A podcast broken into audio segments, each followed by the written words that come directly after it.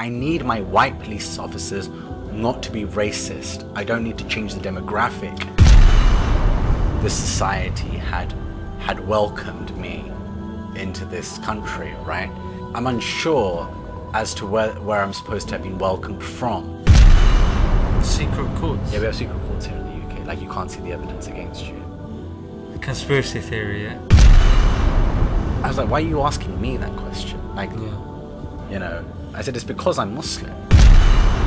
Specifically said in court that we had no reason to suspect him. No. Yeah, yeah. The, the police officer said in court. You don't take a knife and stab somebody nine inches, pull it back six inches, and call call it progress. You know, alhamdulillah, over the course of the year, I managed to read 170 books. What? Um, you, s- huh? I've met one of those journalists before in real life. I speak English at a level that he will never achieve in his life. Both selector. So when you ask questions like that, it's a weird way of kind of like exceptionalizing me. You know, I think that's quite problematic, and maybe you should think a little bit about yourself when you ask questions like that. Assalamu alaikum, guys. Welcome to another episode of Declassified. All around me are familiar faces, worn out places. I came across this in my files. I keep files on them. I've gone a bit high class now and cut out the riffraff, the Umarisas and the Dilly Hussains, and we've gone a bit we've gone a bit upmarket. We have today a human rights lawyer, co-director at Cage. He's done appearances on BBC Channel 4. He's done a master's. He's done a master's. He's currently pursuing a PhD. Alhamdulillah, finished. Oh, you've done it? Mm. Smashed it, mashallah. He's a researcher and advisor on counterterrorism practices. He's the author of this wonderful book, and most importantly, he's voluntarily bold. Asim, pleasure, bro. Assalamualaikum. Wa alaikum salam wa rahmatullah. It's really nice to meet Ali Dawah finally. N- Nah, Ali Dawah is he's the the Turkish bloke. Yeah, I'm I'm not Ali Dawah. oh, I kind of made time for Ali Dawah.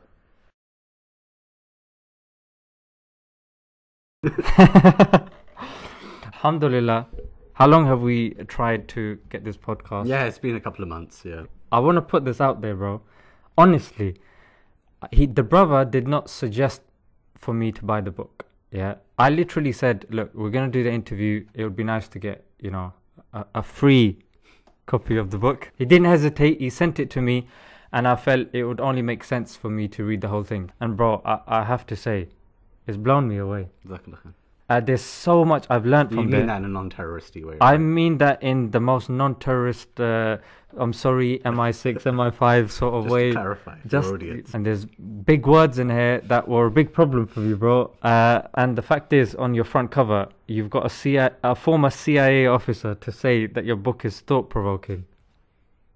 Uh, I would definitely urge you to buy it. This is a must, yeah, because the brother's been working in this field for how long now? Uh, 16 years. 16 years worth of experience that's gone into this book. It's your second book, isn't it? Yeah, that's right.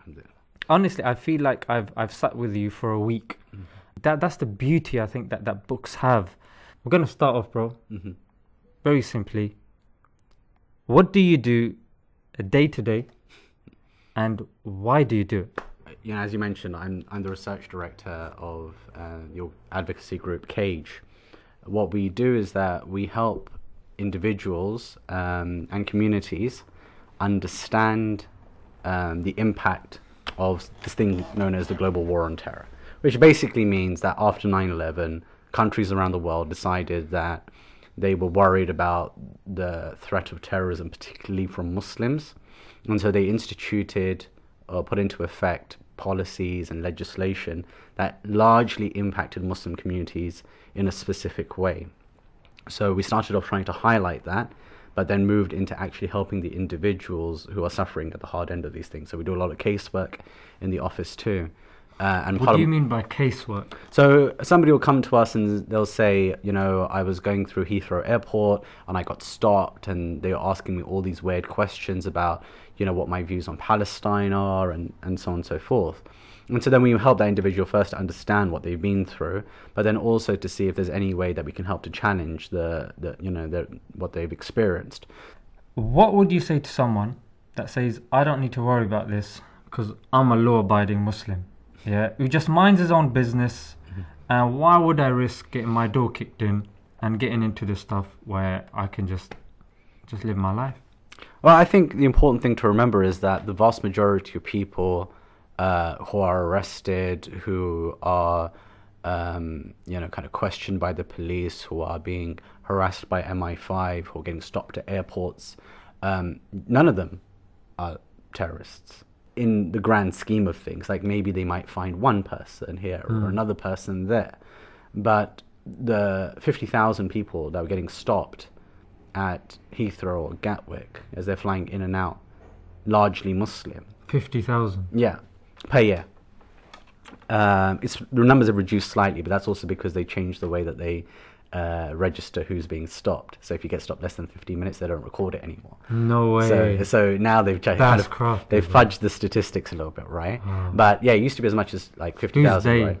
Ah, the- the Illuminati? yeah, I mean the the border agency, right? Oh. So the Home Office. I thought it was the Illuminati. No, I'm not sure, so sure about that. But uh, right now we can deal with the border agency at least anyway, right? Yeah, let's start slowly, guys, yeah? Calm down.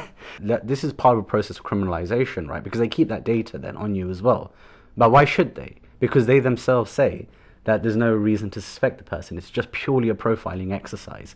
Even when they stopped my colleague Mohammed Rabbani uh, a couple of years ago, they specifically said in court that we had no reason to suspect him. No. Yeah, yeah. The, the police officer said in court that we had no reason to suspect him for anything. We just stopped him. And that was, what was the response to that of, of the people that were there? The, Well, I think most the people just the lawyers? I think most people accept it, right? Because I think wider society is willing for us to pay the price for them to feel safe, right? Because, but they don't think When you say us, as in the Muslim community, right? Because the- largely we're the ones who are being impacted and affected by these policies, right? because back in the days, I used to see people and I used to be like, yeah, come on, don't, don't take it too hard. But when you look into this stuff, bro, it affects you. Right. And and it's difficult and, and you, you can't unsee it. You Right. can't, you can't unlive it. You're with the family. Yeah. They want to go out or whatnot. You're going out, but your mind is. It's, right. It's right. still there. Right. It's. I think it's the thing that probably my um, my wife says to me most often, which is, "You're here, but you're not here." Right. Yeah, bro, I'm get that a lot, uh, and because obviously it's it's difficult. You can't. There's no off button. Yeah. Right. And actually, even somebody said it to me not too long ago. We were at a wedding, and uh, we were having a conversation about movies, and then I was giving an analysis of certain problems with a certain movie. He goes, "Bro, don't you ever just switch off?" Switch I was off. like, "I don't, I don't have the capacity to switch off because." You know, my life is so much lived in kind of the realm of other people suffering, right? Or not other people suffering, even other people surviving, right? They're survivors, they're heroes, and you know, it's it's their stories of really kind of moving beyond such difficult things that helps you just kind of like just sit back a second and just say, okay, right, like, you know, that hardship hasn't come into my life. You know, it hasn't come into my life uh, in in a way that um, I see around me all the time. And so, like, shouldn't I be a little bit, you know, kind of humble towards that? I'm sitting there interviewing this brother who's held in solitary confinement for 13 years of his life, right? And you know, we're talking and talking and talking, and we're talking about hardship, right? And he said, you know, subhanAllah, sometimes, and we were talking about the Quran in, in and his time in prison, like reading the Quran. And uh, he says, you know, sometimes I think to myself that I look at the brothers who were in Guantanamo and, you know, the people who went through the CIA torture program, and I read their stories, and I think to myself, how much of a weak Muslim must I be that Allah subhanahu wa ta'ala sought to test me, but not test me with the kind of torture that they went through? Hmm. And I actually broke down. I was just like, I can't take this. 13 years in solitary confinement is no joke. One week in solitary confinement is no joke. I know people who have literally kind of, you know, gone to the very brink of breaking down just within a few days of being held indefinite, in, kind of incommunicado from the rest of the world. You know, I always say to people, I would, you know, I'd be happy to be detained most places in the world except for the US and and I'm not even talking about Guantanamo here. I'm talking about the U.S. mainland. Their prison system is so horrific. It's so abusive that you know I, I don't understand how anybody could even survive being there for a single night. Nah, well, it's the US, is the Stars and Stripes, the land of the free. That, that surely that can't be the case. What what would be your what would be your evidence? Check out um, Arizona Prison Rodeo on YouTube. That sounds like one of those gourmet burger places. Yeah, I wish it was, man. It's uh, a yearly. Um, so I've never heard that before. yeah, most people haven't. It's a yearly rodeo that takes place. So twenty thousand people, they buy tickets for this um, for this show, and it's basically um, games that have been constructed for the prisoners, whereby the prisoners can get certain um, privileges by taking part. No. Yeah, yeah, yeah. Bro, this is something from a movie. So, so for example, one of the games that they play, uh, literally, if you went onto YouTube now, you could find probably the latest Arizona oh rodeo my show. god. They will have a table. This one's called Prison Poker. They have a table with four prisoners around the table. They're all mock playing cards with one another. The winner is the last per- person who's still in his seat after they've released a ball into the pen that's throwing them up in the air. And you've got 20,000 people cheering their heads off and getting really excited about it and whatever. And it's just, it's abusive, it's harmful, it's very gladiatorial. Yeah, Uh, that's what I was gonna say. Gladiator. yeah, basically. That's basically. mad. And people say, oh, well, the prisoners have a choice about getting involved, right? Do they? But yeah, well, that's the thing. Like, you know, is it really a choice when, you know, we know that within the prison system in America, that prison wardens effectively have life and death like control over the prisoners there they have 101 ways to to coerce them or in, induce them into doing things right so when you have a system like that then of course that whole idea the whole concept of of personal choice kind of vanishes a little bit Bro, in your book, you describe Islamophobia as racism. Mm-hmm. Uh, I've always thought that Islamophobia was discriminatory. I didn't think that it could be put in the category of racism. So usually people do associate um, racism with like the superficial, right? So like how people look, what their ethnicity is, so on and so forth, right? But let's think of racism as a structure. Yeah. That's more important in order to understand it, because you and I can immediately understand when somebody hurls abuse at a person in the street, gets up in their face and starts shouting, you know, kind of racial abuse at them or whatever, that that's a form of racism. But you know what we also need to understand that racism, when we think about it structurally, also applies when a judge gives a longer sentence, or when the police stop a person in the street because they think he looks suspicious because of a preconceived profile that they have in their head about what that person looks like, right? From from your interviews um, and and your book as well, one thing that that I really it was a breath of fresh air was you don't go with whatever said to you, uh, in the sense that if if they say something, you're gonna question it. You question words, you question definitions. If uh, if if something's put out there, you're going to track it down. The the example that's detailed in your book is uh, Schedule Seven, Alright. how you guys kind of follow um, the documents all the way to the science that's behind it, and then you dissect that, mm-hmm. and it, it it caused loads of experts to look into it. Right. And so my my question is that have you found this to be effective and and, and successful, or and would you recommend others to do it as well? So knowledge is power, right? Um, in my the conclusion to my book, I, I I talk about kind of three sites of disobedience that I think we should have, and one of the the areas that I think we should be disobedient in is uh, is in the way that knowledge is constructed to specifically harm us, right? Because knowledge is not value neutral. It can be something that is that can be for good, and it can also be for evil as well. So when somebody, for example, and we've had some of these discussions already, says that Muslims are a threat to Western civilization or Western society, you have to then break down the numbers. You have to look, okay, fine, you say that we're a threat, but based on what?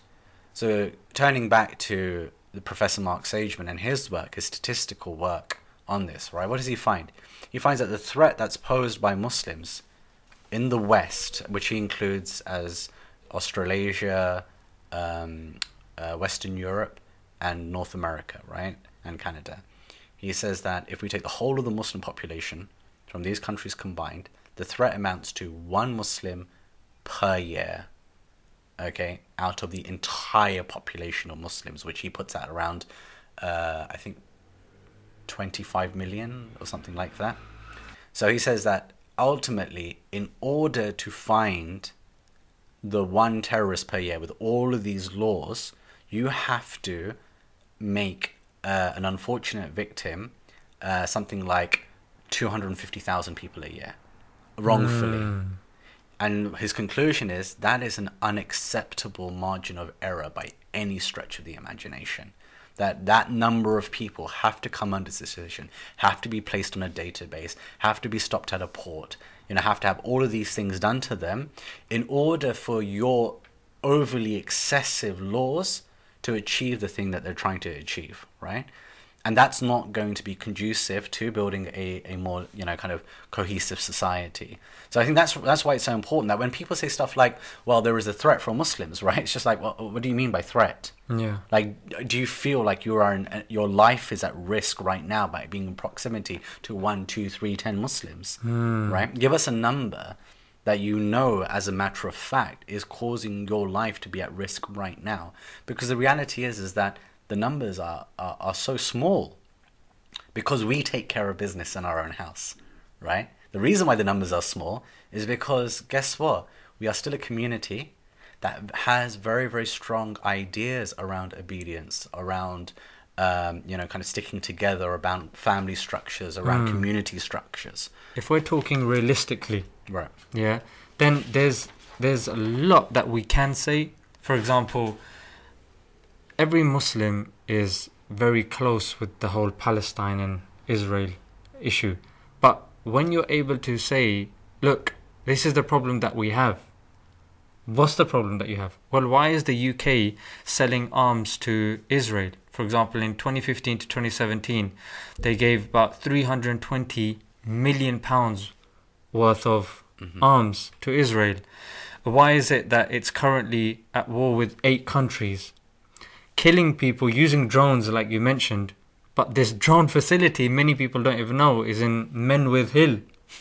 Uh, it's in Yorkshire, isn't it? Yorkshire tea, Yorkshire pudding, Yorkshire drones, Right.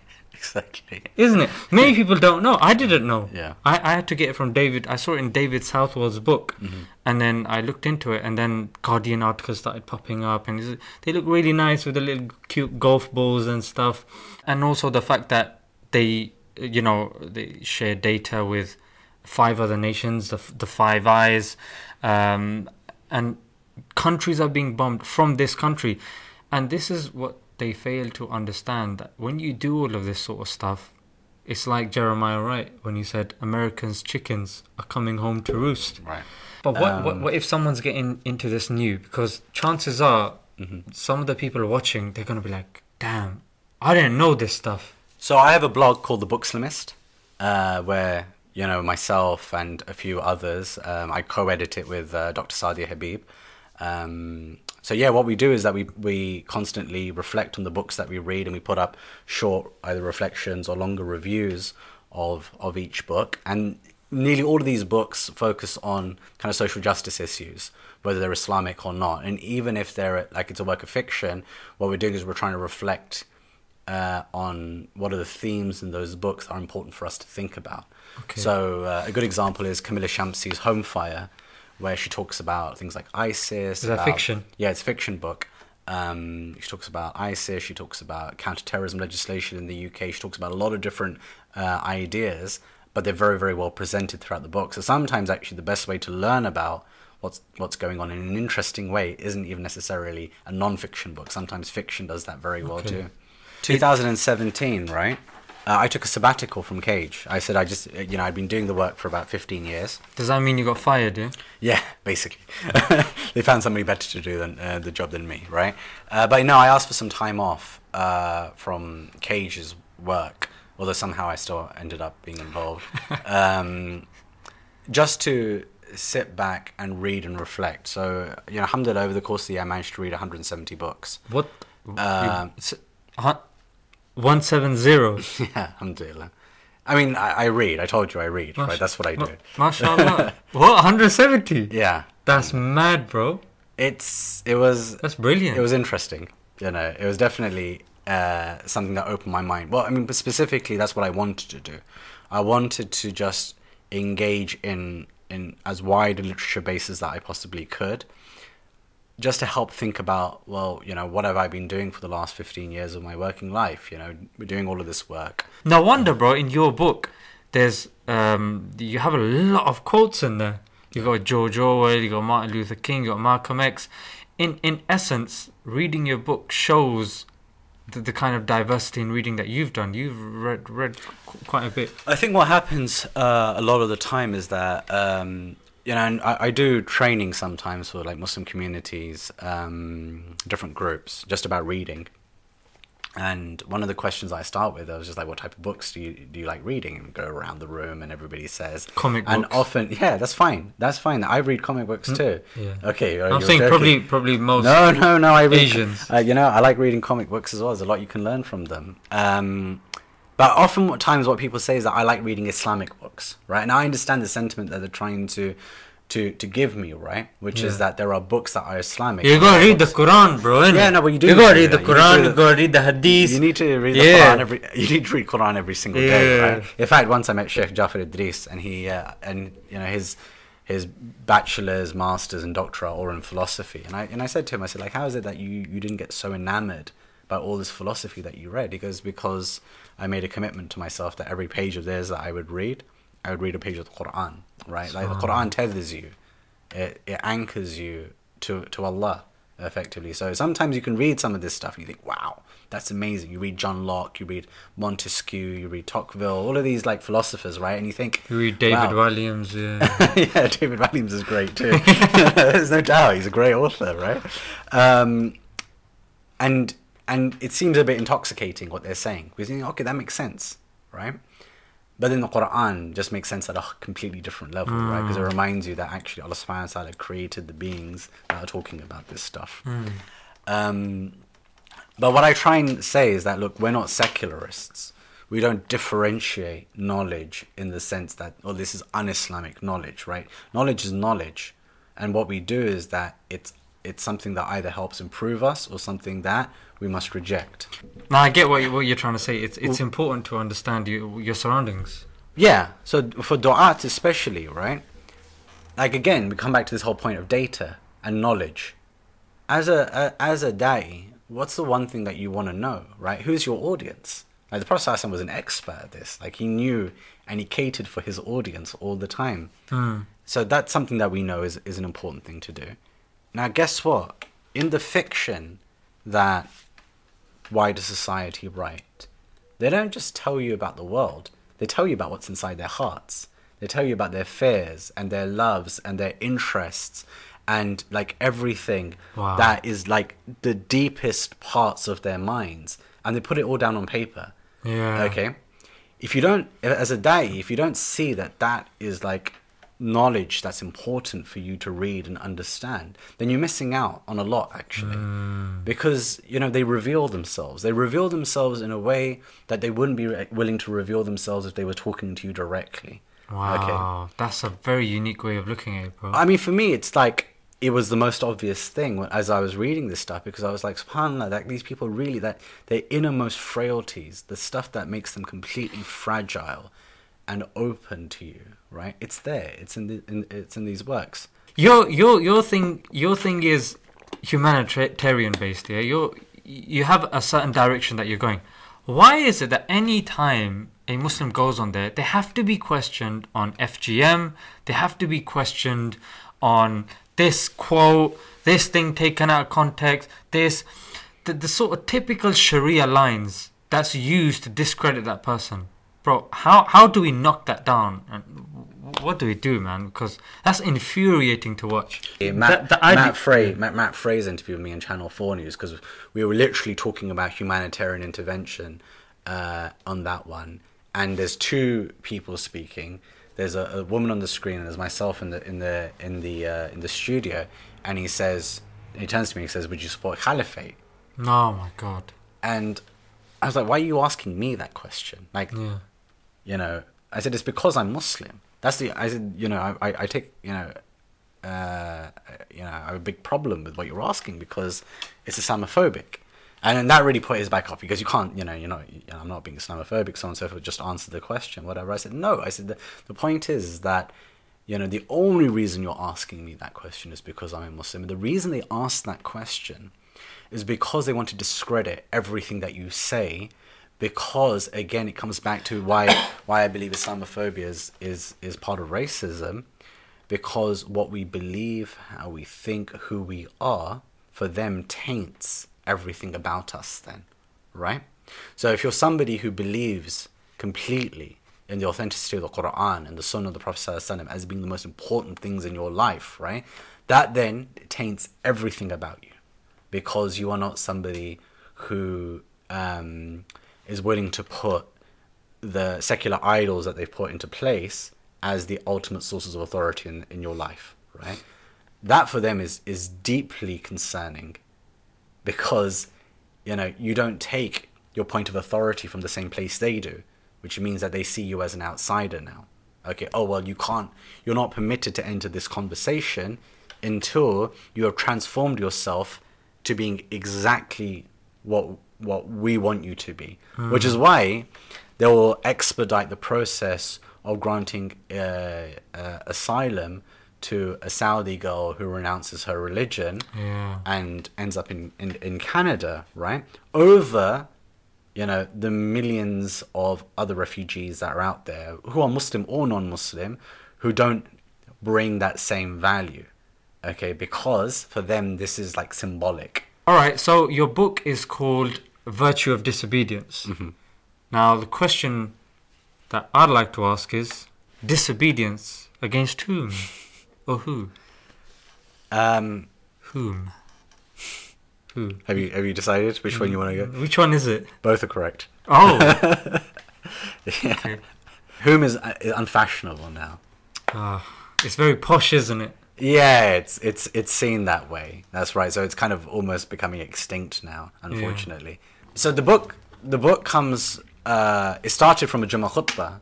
If you don't mind giving me some back backstory about it. Uh, Go ahead. I was sitting in the Jummah khutbah with my with my uh, uh, with my two older boys, and the Imam he starts talking about obedience to the state, and that as Muslims we have a duty to be obedient to the state. And I was like, I was fine with this idea, right? I was Yeah. like, okay, fine, yeah, I, I get that. Like you know, I got all the arguments about you know dar al aqd, you know that we have a contract and so on and so forth, right? With uh, whatever land that we live in. And then he went on and he started extending the argument. He goes, even if they oppress you, you have a duty to be obedient towards them, right? And then he extended it even further. He goes, even if the police, who are the servants of the state, even if they oppress you, even if they brutalize you, you cannot demonstrate against them because demonstrating against them is kufr, right? Whoa.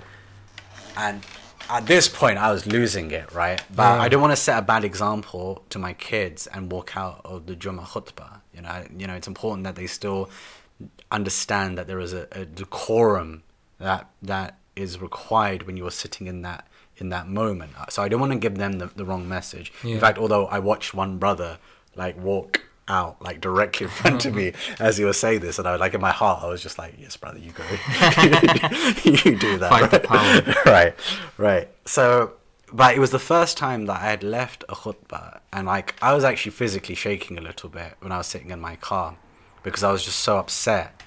Not because of what I had heard, because I've heard these arguments before, but I was upset for my kids that they had heard it, and I was particularly upset because of the conversation that I needed to have with them, which was the first time that I said to them that I imams don't always get it right. That was a really hard conversation for me to have, because, you know, that relationship is so sacred. It's so important that they understand that Aimma uh, are held at a level that, you know, that we revere. Yeah. So I said to them that, look, you know, what he was saying there about us not demonstrating when you know we're brutalized or oppressed in some way. Okay, I said that's not from our faith. That's not from what Allah Subhanahu wa Taala taught us. I said if that was the case, then He would never have given us the example of Musa alayhi salam in the Quran, the ultimate truth speaker. You know, in front of the greatest tyrant that ever lived. Mm. You know, and that's and that's why that night I went home, and this was at the start of Ramadan. And every single night between uh, and Fajr, I would just sit there and like type thoughts to myself about what I had heard. It didn't. This book didn't start off as a book. It just started as a series of reflections to myself because I was so angry and so upset.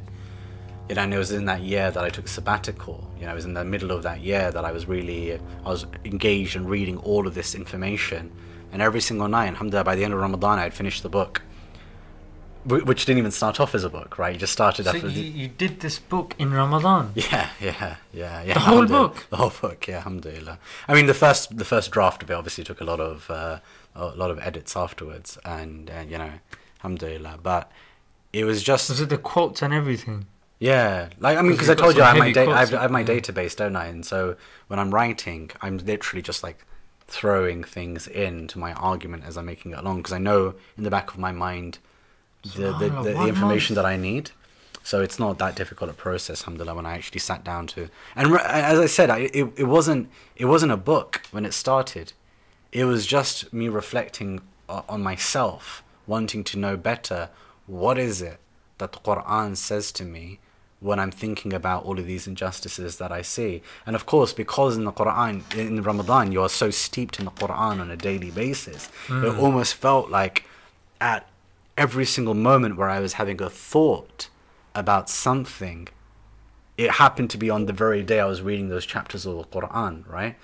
So even when I was thinking about um, the whole notion of of racism and where racism comes from, I was reading the ayat in the Quran from uh, from Surah Baqarah about the creation of Adam alayhi salam, right? And the fact that you know Iblis rejects him because of his superficial existence, which is this clay, and Iblis is like, I'm better than him.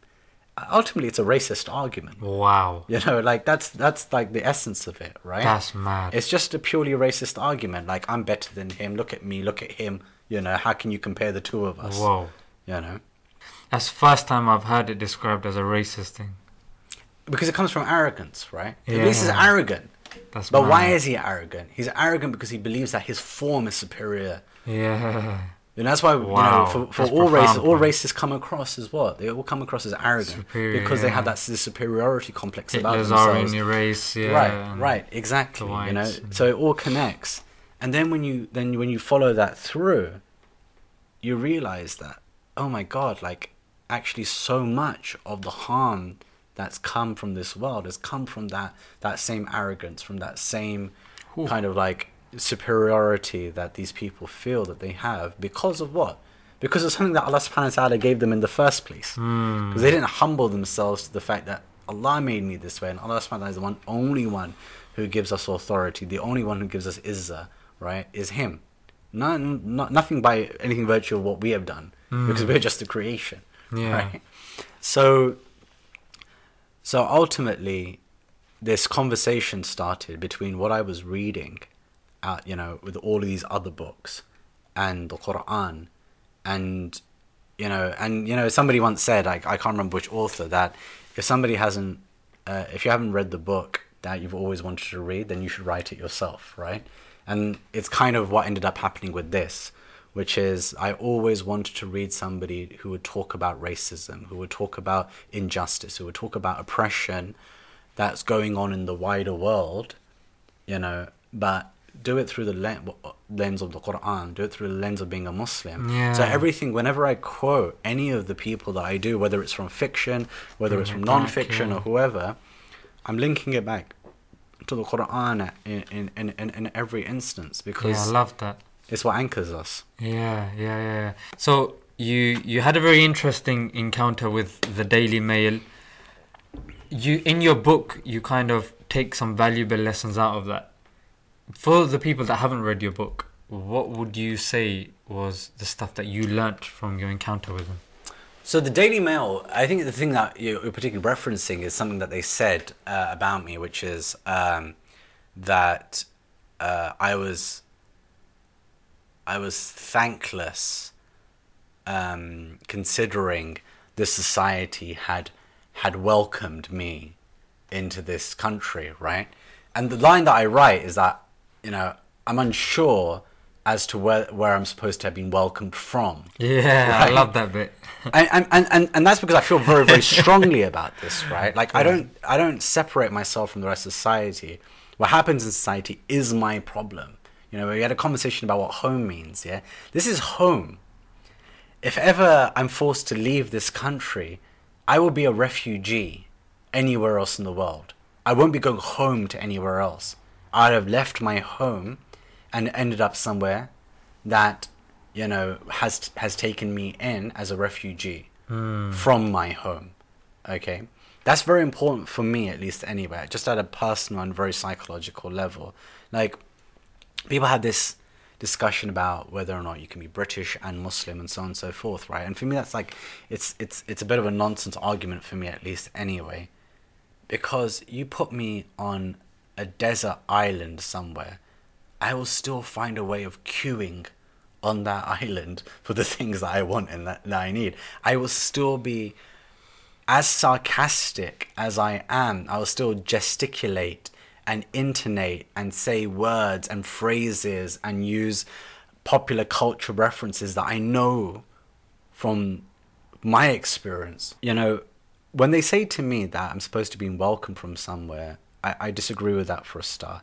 And it's interesting when you see that anybody who stands up to the state, anybody who speaks up against the state, they get the same treatment. So Coloured. always. Yeah. So Afua Hirsch, the uh, the black journalist, she's half Jewish, half black.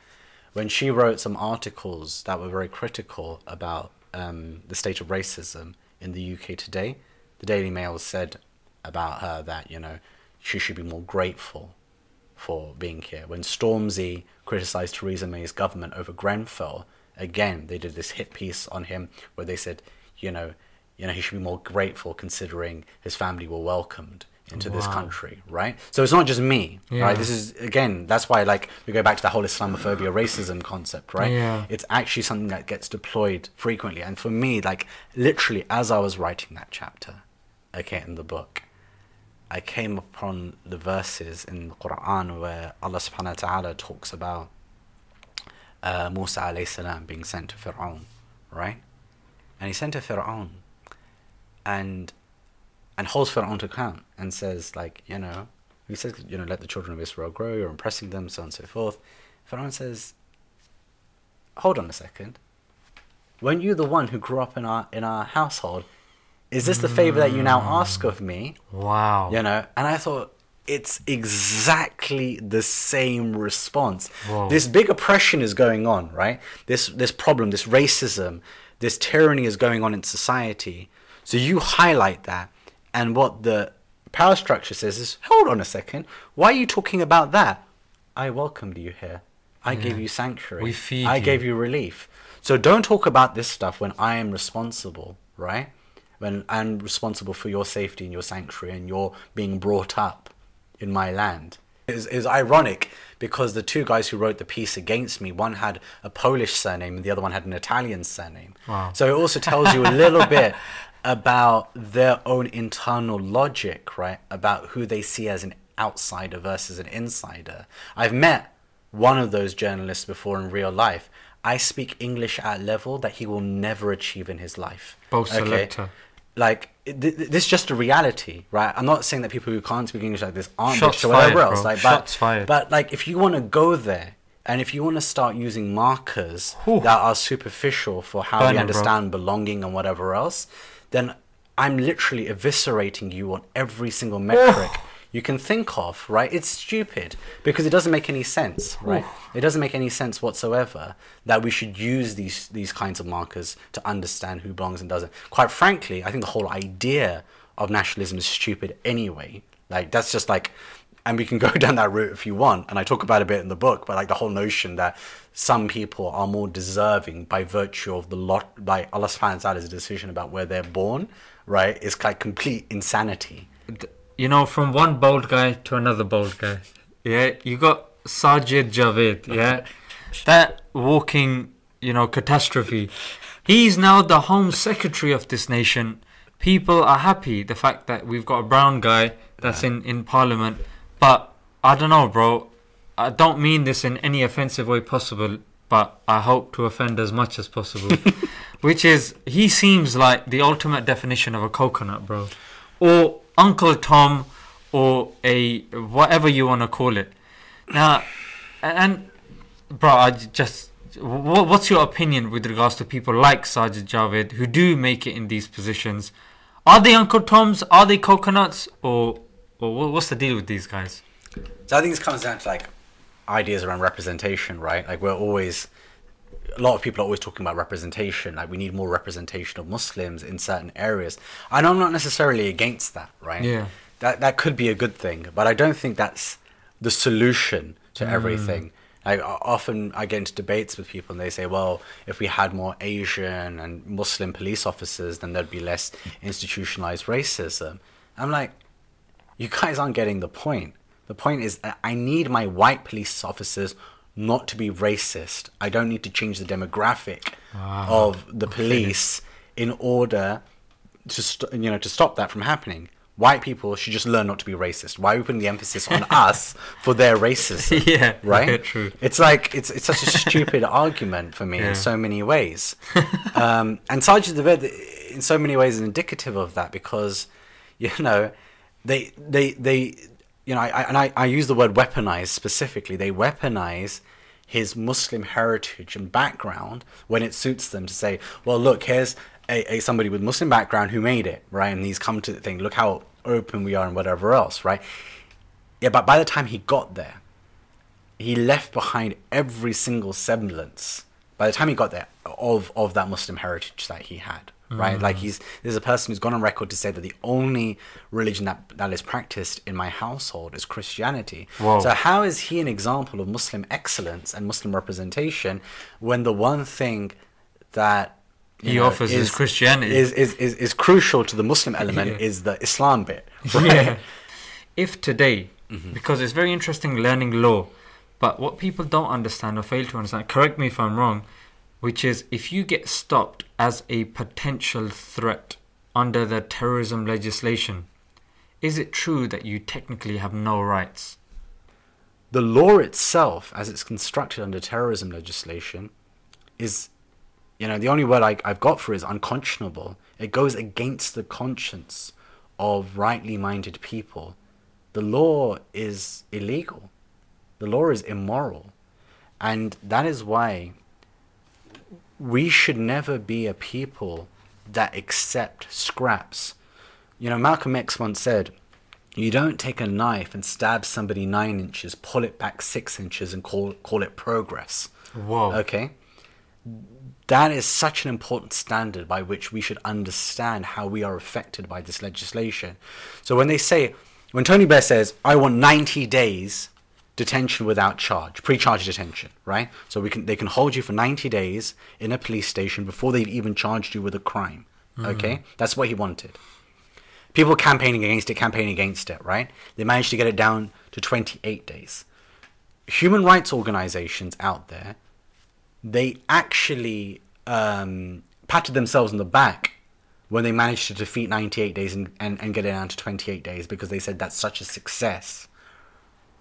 At Cage, we were like, that's a complete disaster. Can you imagine what happens when you get locked up for 28 days? Can you imagine what that does to the person? I talk about this in the book. Your life is devastated in 28 Yeah. days, right? It's devastated in seven days. Tony Blair, before he came to power, in the context of Ireland, said that seven days pre-charge detention was completely against the conscience of the law. That's seven days, right? And that was before he came into power, Wow. right? He was against seven days, and he he was the one who was trying to bring 90 days in. So we have an environment where we're constantly sold by liberals this idea that as long as we build certain safeguards and human rights compliant safeguards into this horrible legislation that exists that largely only impacts us, then it's acceptable.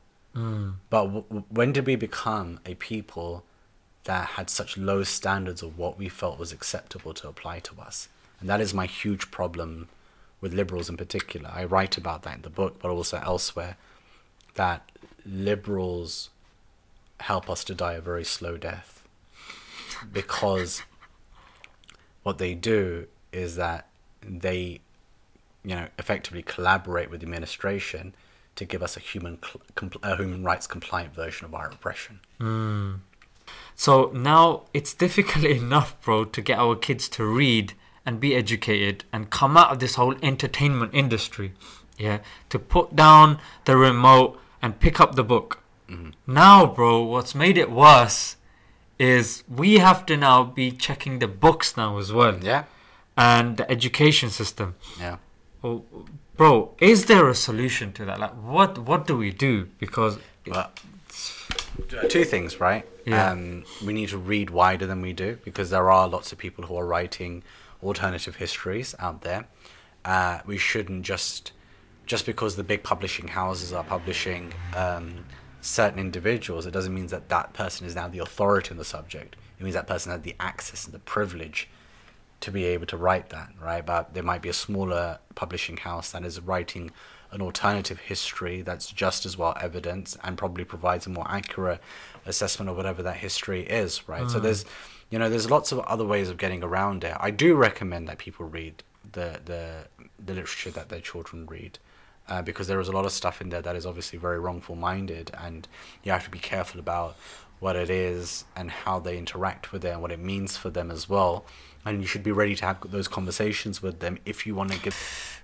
So that brings me on to the point because what's very interesting is a lot of people don't know that the UK is actively um, supplying weapons to a lot of these countries that are supposed enemies. First of all, number two, what was very interesting was that the UK actually allows certain citizens to come in and out of the country if they are participating in wars that are beneficial to the UK. And an interesting case was the Manchester attacks, where that guy apparently was allowed, and he, the MI MI5 were in contact with him. Right. Now, this, bro, you touch upon this in your book. This, to the average listener, is like, what? Mm-hmm. Ex- No. Surely, Britain is not allowing people to go in and out when there is a war, of, war on terror internally. you gotta break this down, bro, because I mean, look, it the- sounds the like is- hypocrisy. The thing is, is that, that, Yeah. that that's very normal. It's very normal. Like at the time that John So it's a one-off. literally John Bolton's in front of the UN saying that Syria, Libya, North Korea, they're all part, part of the axis of evil, right? When he was the um, US ambassador to the UN, he's saying this, they're part of the, this axis of evil. At that same time, the Americans are handing over the Canadian citizen Maher Arar to the Syrian authorities to, to torture and interrogate him. So, like, they're making one big pl- statement publicly, but behind the scenes, in the war on terror, they're all cooperating. That you know, for um, British people, you know, they the, many of them will have a very strong memory of the killing of the police uh, woman Yvonne Fletcher. Um, so yeah, in the 1980s, um, Yvonne Fletcher was killed by the Libyans, and that like uh, was somebody in the Libyan embassy, and that resulted in this very tense relationship between Libya and the UK for many many years. In fact, Libya was seen as this kind of like Gaddafi's regime in particular as this evil that could never be, you know, worked with, and you know, hundreds of dissidents were coming in and out of the UK. Many of them, so many Libyan dissidents were granted um, asylum in the UK, um, specifically with the intention to work against the Gaddafi regime.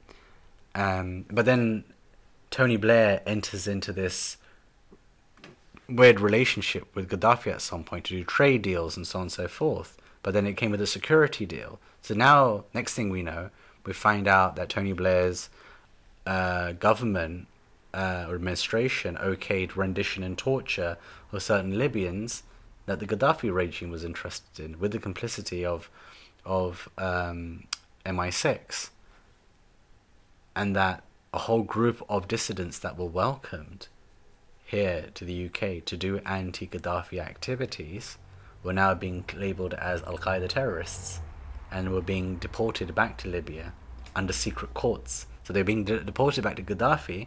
Secret courts. Yeah, we have secret courts here in the UK. Like you can't see the evidence against you.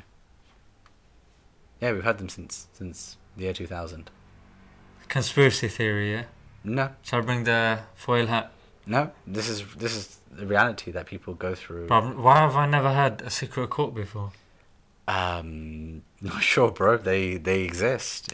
If Is you, it mainstream, generally mainstream gen- media? Yeah, yeah. yeah. Mainstream media talks Even- about it. Yeah, I gotta say, even the Daily Mail did a campaign against uh, an extension of the laws that would allow for even more secrecy within the courts. But yeah, if Oh. you if you're accused, That's against democracy, though, isn't it? Yes, it is. Uh, if you're accused rights. of uh, of terrorism uh, or terrorism related activities for certain types of offences, not offences for certain types of sanctions, like if they put you on a deportation order, if they try to extradite you from the country, if they take your passport away from you, if they remove your citizenship from you, if they take your children away from you, in any of these types of cases, the government can say we want to present our evidence in secret, and the court uh, is obliged to uh, to listen to the government in a um, or, or is obliged to to hear out the government, and if it's convinced that the government should be allowed to provide its evidence in secret, then you will be excluded from the room, and so will your lawyer, while the government presents evidence against uh, against you. You won't know what that evidence is. What if it just goes to the judge, yo, we want to get rid of this guy. If you don't listen to us, mate, Well, you have to just trust that the judge is being fair and honest. right. I think you've uh, answered my last point, which is I was going to ask for solutions, but mashallah, you've intertwined it so well in what you've been, uh, what we've been discussing throughout. I mean, to put it very succinct, at the end of the book, you mentioned three things. You you say um, knowledge, Mm-hmm. uh, communication, and you say community. Have I missed? Uh, yeah, I say there's effectively uh, three sites of of- our, our resistance, right? To um, or three sites of disobedience. Oh, so we should be disobedient in our language. So we shouldn't accept language about us that is inaccurate. Which So- is what we started with. so, for example, like use of the word Islamist, for example, uh, uh, like we have a 1400 year Islamic tradition. The word Islamist does not come from that tradition. We should describe ourselves and phenomena that exist within our tradition, even if it's ph- phenomena that we disagree with. But we shouldn't allow for other people to use, you know, kind of language that suits them to describe Mm. us. yeah, Right? Just don't accept terminologies like that. Yeah, we should be disobedient in the the way that they construct knowledge about us too. So we should construct our own knowledge, and we should understand the world from our own perspective rather than. mean? So, like for example, uh, Muslims are a, are a threat to society, right? They produce knowledge that that that informs people about who we are. We should produce our own knowledge to say, well, actually, no, we're not.